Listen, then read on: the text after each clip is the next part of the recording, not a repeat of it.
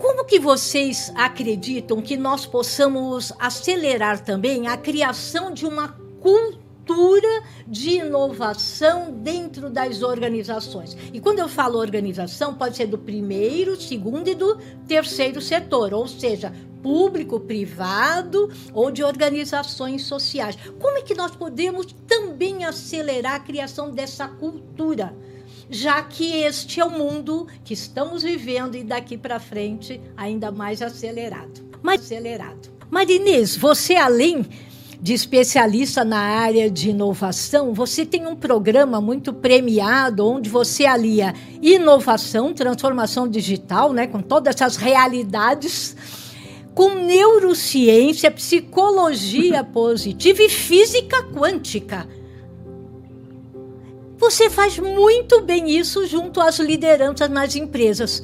Qual é a tua percepção também para uma era da inovação ainda existir tanta bloqueio os vieses inconscientes, como trouxe o Silas, né? ainda para um programa de inovação? Eu, eu vou pegar nesse, nesse, nessa palavra que o Silas usou, cultura, né? cultura da inovação.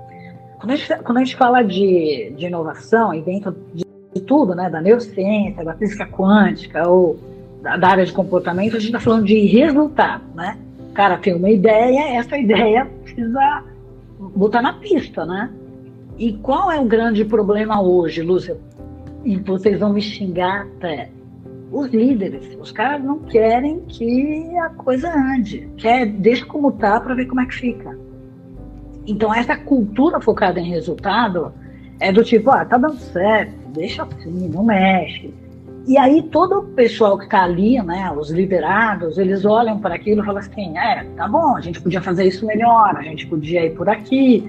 Não tem essa cultura de cutucar, até porque o Silas falou, eu só estou reforçando, tem caça às bruxas, né? O cara vai inovar, ele vai tentar fazer diferente. Aí ele erra, pronto, já toma uma no meio da testa, ele já volta, que é o que eu sempre falo, né? São seis primeiros meses, tá todo mundo numa alegria, acabou de entrar na empresa, né? Aquele monte de promessas de início, poxa, eu entrei nessa empresa, eu vou poder fazer isso, fazer aquilo.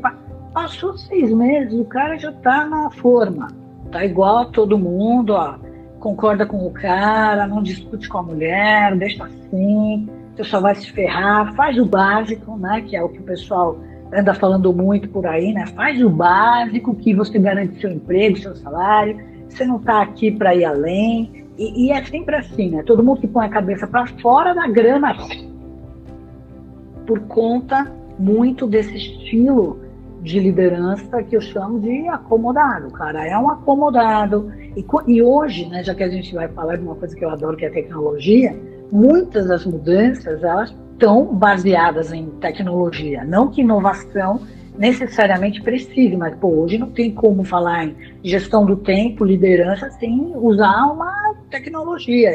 E os líderes pode até ser uma galera novinha, hein? Eu estou falando porque eu sei que a minha quilometragem é rodada e entendo bastante disso, até para surpresa, que eu olho para os jovens e falo assim, olha, peraí, eu que sou velha, é, os caras, às vezes, 35, 40, são jovens, não entendem nada, não quer mudar. E é essa geração que hoje está indo para a liderança, falando, né? Ah, nós somos startup, nós vamos mudar o processo, o modelo. Pum, passou seis meses que o cara está lá, volta tudo ao seu modelo do velhão que ele encheu o saco e criminava. Então, eu vejo assim, Lúcia, existe um medo de inovar e existe por parte da, dos liderados e existe uma preguiça por parte do líder. Né?